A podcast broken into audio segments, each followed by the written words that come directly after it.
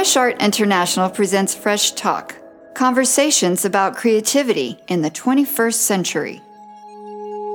I'm Cathy Byrd, Fresh Art producer. Today, I'm in New York with Franklin Sirmans, a curator at the Los Angeles County Museum of Art. We're talking about Prospect New Orleans, an exhibition the size of a city. Six years ago, in the wake of Hurricane Katrina, curator Dan Cameron launched Prospect New Orleans. In 2011, Franklin was appointed artistic director of this year's biennial.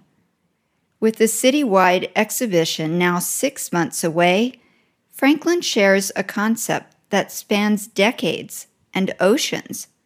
Throughout this episode, we'll feature Fuego, a performance project by Los Jaichackers.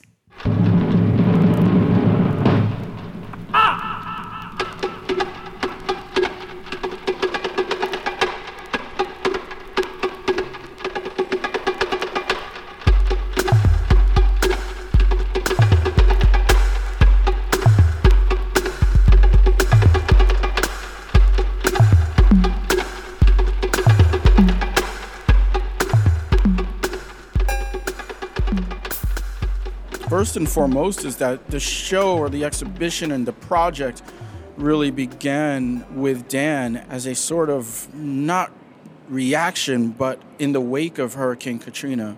And I think that that major catastrophic event played so much of a role in terms of the art and discussion around the exhibition at its founding. And I believe that now, at this point, further removed that we can do something quite different. So we are drawing upon a thematic that, you know, includes aspects of New Orleans very specifically, but not necessarily that one event. Franklin introduces the biennial subtitle, one that evokes a very ambiguous sense of place. The exhibition for me is um, something that is subtitled somewhere and not anywhere. And so there is this very strong focus on that place, and it can't be done anywhere else by any means, but it is also wide enough to encompass many different ideas and many different places and artists. So I'm hoping that that's what rings true and what that's what people are left with. That would be considered your curatorial vision or your philosophy that's behind how you're organizing this exhibition? Well, the philosophy very much comes out of a research and experience in thinking about these type of biennial exhibitions and how they have been used historically. So I think the approach begins there. Franklin says that books are often where his curatorial projects begin. For me, literature always provides a sort of jump off point.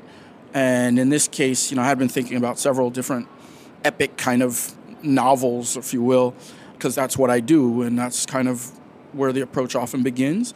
And have settled on a book very specific to New Orleans called The Moviegoer by Walker Percy, which takes us back historically, of course, to the late 50s and early 60s. That plays a really important role, and I think that although there are works that span all the way back to the beginning of the 20th century, that our discussion is very much in the here and now the 2014 U.S. Biennial thinks about existentialism, exoticism, and other idiosyncratic ideas. I would say that the moviegoer provides inspiration as a sort of existentialist, discursive kind of text in which things happen very subtly and perhaps poetically, and that the surface of that book is in New Orleans, but again, it could be anywhere else. And really, at its heart, it's about people and how do people see each other. So for me, visually, that relates back to two artists. One is Paul Gauguin, and one is Tarsila do Amaral, uh, Brazilian artist. And there's a conversation between those two that's happening and has to do with how we choose to see each other. And I think that comes out of a reading of the book, perhaps with Gauguin, there is, uh, I think, an interesting side where it's trying to find himself in this sort of other, this exoticized other, perhaps. And then with Tarsila, she's trying to define another, as in define what it is to be Brazilian in the 1920s. Franklin talks about a 1928 manifesto that shaped Tarsila's perspective and introduces some of the 21st century views in the biennial. That relates very much to a manifesto called the Cannibalist Manifesto, or Anthropophagia. And so, this idea of eating the other in order to show one's true self. So, she's talking about the Brazilian identity around native, African, European, and it can't be one without the other. So they're coming at these ideas around the other from two different viewpoints, from two different places in the world, from two different cultural experiences. But I think there's something interesting in that dialogue. Moving forward from there, I mean, there are several nodes of sustained thought or interest that artists will address. So you have artists who are interested in crime and punishment, for instance, in a very universal way. Artists who are interested in the South. Uh, in fact, there is a sort of smaller exhibition that is part of the general exhibition called Basquiat and the Bayou, which is very much about the American South, about the Mississippi River and the area.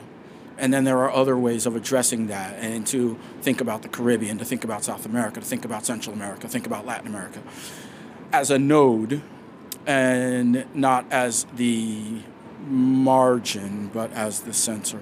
The lower Ninth Ward, a neighborhood devastated by Hurricane Katrina, was the focal point of Prospect One interventions. I know that Prospect One and Prospect Two as well had a relationship with different communities. Like Mark Bradford did a project within a community, and Wangechi did the project in the house that was missing. And I'm wondering how are the artists working in communities or within mm-hmm. environments this time? Well, those specifically in the past were all in the lower ninth ward. And we have something going on there, but it's not by any means a central focus of this exhibition. The show will take place in most of the institutional venues, including the Contemporary Art Center, the New Orleans Museum of Art, the Ogden Museum of Southern Art, the Newcomb at Tulane, and, and then there are these other positions around the city that artists have been working on for quite some time as far as site specific projects. Franklin introduces several of the artists involved in neighborhood projects.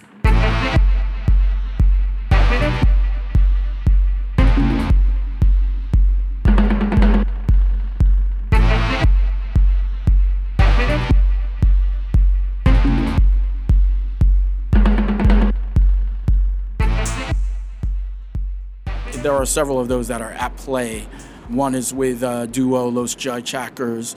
Another is with the artist Theaster Gates. Another big one is with the artist Glenn Kaino.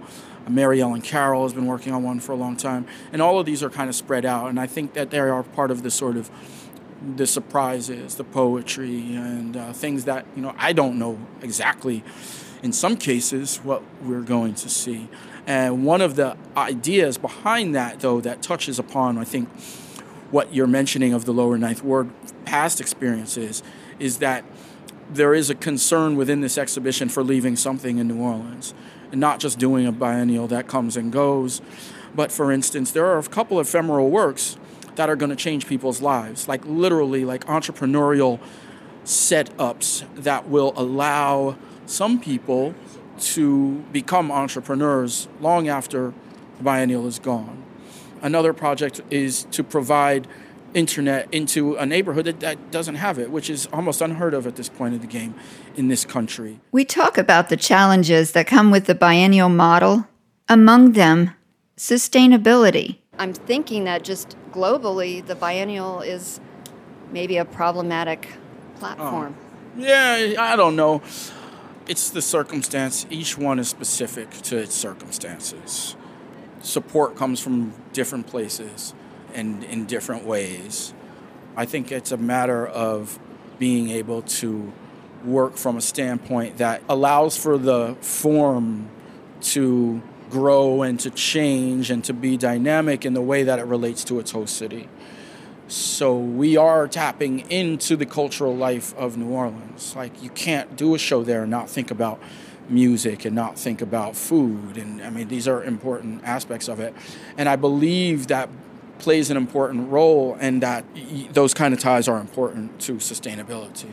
Where does Prospect fit into the international conversation of biennials? It's a pretty amazing city in terms of its uniqueness, not unlike a Venice. It's a city that has a lot to offer in terms of cultural activity, and it has a lot to offer as a site of disruption in some ways, or as a site of interest in terms of American history, in terms of American politics, in terms of right now. And so it has something to offer to a conversation that is not only about contemporary art, it's built into the city and has been situated, at least, you know, in the prior exhibitions, as an international biennial that came about in the wake of Katrina, but with an eye on Venice, an eye on Documenta. So that is the foundation that Dan set that I've tried to use as a platform. So I think it can be a really viable voice. Finally, I, I'd really love to know what you hope to leave behind as your own curatorial statement, so to speak? Just one good show that people want to see and that makes people experience that city more. And I think that with the mix of artists that we're working with, that people will be really, really curious about coming to see the exhibition. And that the platform provided is one that honors the place in which it takes place while also opening up a dialogue or a conversation with everywhere else. So I hope that's what people are left with. Thank you for spending time with me, Franklin. Thank you very much. I appreciate it. You've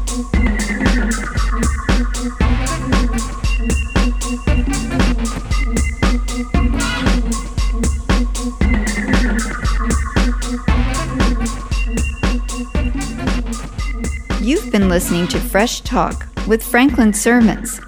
Visit our site to read about Franklin's project in New Orleans and hear more fresh talk. Please add to our conversation on Facebook and send your tweets to Fresh Art INTL.